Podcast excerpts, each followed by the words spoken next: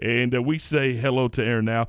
Coach, good morning. How are you? Hey, good morning, fellas. How you guys doing? We're terrific. I know you were in your district meetings yesterday, so let's talk about the realignment. What was what was your overall impressions of where you were placed and who you're going to be competing with uh, in the next couple of years? Uh, you know, when the when the numbers originally came out that we were going to drop down to three A, um, you know, it, it kind of made sense that that the the close four of us would, would kind of be together and then and then see you know who was in there with us. You know, of course there were different, um, you know, I, I guess guesses as to hey, what the region was going to look like and what the district was going to look like. So basically, we just kind of got added into into their old district from from last year. Um, but uh, no, we're we're we're fired up about it for sure. Coach, how how is your non-district schedule working out for you, and how difficult is that to try to figure out who you need to play to try to get ready for district?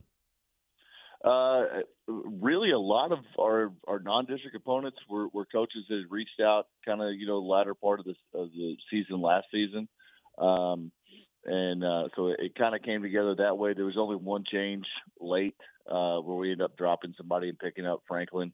Uh, you know, I know Coach had a hard time uh, finding finding folks that wanted to play. H- hang on, hang, hang on, hang hang on. You dropped somebody to pick up Franklin. Well, really and truly, they dropped us. uh, like, if being honest, there they, uh, they, you know, I guess their district came out a little different than than what they thought. Right. So uh, he uh, Franklin called and said, "Hey, coach, you know, let's do it." I said, "Well, let's go." And uh, you know, it uh, we'll, we'll definitely be battle tested by the time district rolls around. But that's the way your non-district schedule should be. Like, you know, so, so you're going to scrimmage. You're going to scrimmage Grandview. You're going to mm-hmm. scrimmage La Vega. Then you're going to play Connally, Franklin, China Spring, and Gatesville in your non-district schedule. Yeah, you should be battle tested.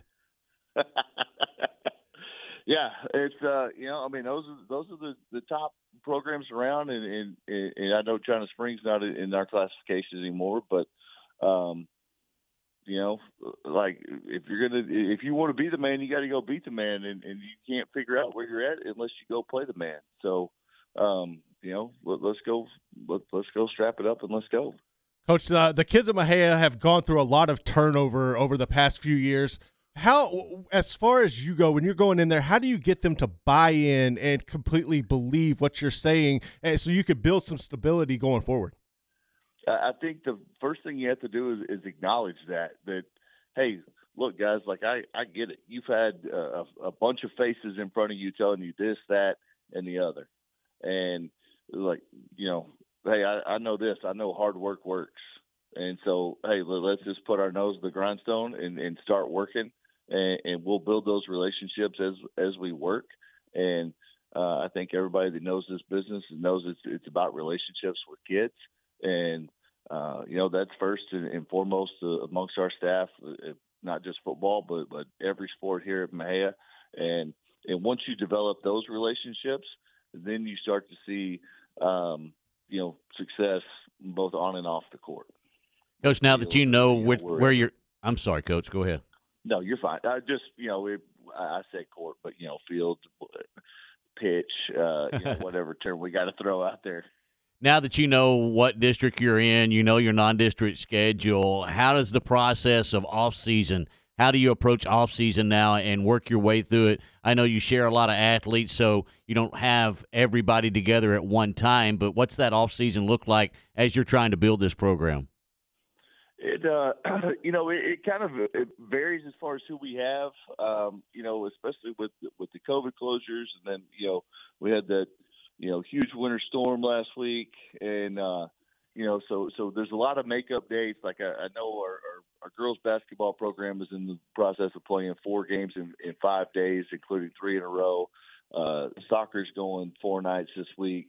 Um, so you know you're trying to manage workload for for those kids that you're sharing uh, across sports, um, but you know for for the when we're all together in the weight room, you know we do, we just talk about hey getting getting better, getting better. Hey, if you're getting one percent better, it, it's something we're doing every day. Then we're headed in the right direction.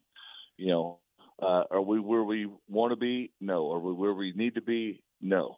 Um, but you know, you, you eat elephant one bite at a time, and, and so you know, you we, we can't make the the jumps that, that we need to make in in one weight room session, but uh, or you know, one one agility session or whatever the case may be.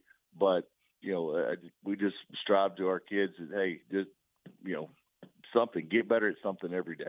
Talking with Aaron Nowell, the uh, head coach of the Mexia Blackcats. Coach, what was the uh, what was the reaction when you told the kids that uh, you're going to be playing Groesbeck again in in district play? they were uh, they were they were really really fired up. Um, you know, like ever since I've I've got here, you know, I've heard, hey, we got to get to Battle River, we got to get to Battle River, we got to get to Battle River. And I said, well, you know, it, I, yes, we do. Um, you know, th- those kind of rivalries. Uh, uh, are kind of what make Texas high school sports like what they are, you know, and, and it's it's growing up hearing about those rivalries and and uh, you know looking forward to, to that date on the calendar and all that, and, you know everything that goes with it, and uh, you know just to add a little more noise that week, we're gonna go ahead and play those guys for homecoming. So, um, you know, if you're gonna do it, do it big. Those facilities look good, man. Talk about those graphics y'all got put up. So uh, yeah, like our, um, our our maintenance director had, had, had reached out to this company, First Class Graphics, and they uh, were going to wrap all the buildings. And uh, I just kind of called the guy and said, "Hey, do you like do you do doors or you just do windows? Like, what do you do?" And so he came out and, and gave me a quote and you know worked up some stuff and. Um, like you know, he sends me pictures. I'm like, oh man, it, that looks really, really sharp. When I walked in from that district meeting yesterday, they were they were already wrapping doors, and it, it looks phenomenal over here. I mean, it it I'm so fired up. I was trying to tell my wife about it. I said, like, you really don't like you've seen the pictures and you've seen the little video that we put out, but it doesn't do it justice. Stand, I'm staring at the door right now, smiling, looking at it. it so hey, coach, thanks for the time. We uh, we wish you all the best and uh, look forward to watching your football team as uh, 2022 unfolds here this fall. And uh, it, you know what, July will be here before we know it, and then two days, and then here we go. So uh, we wish you the very best. Yes, sir. Thank you guys for having me.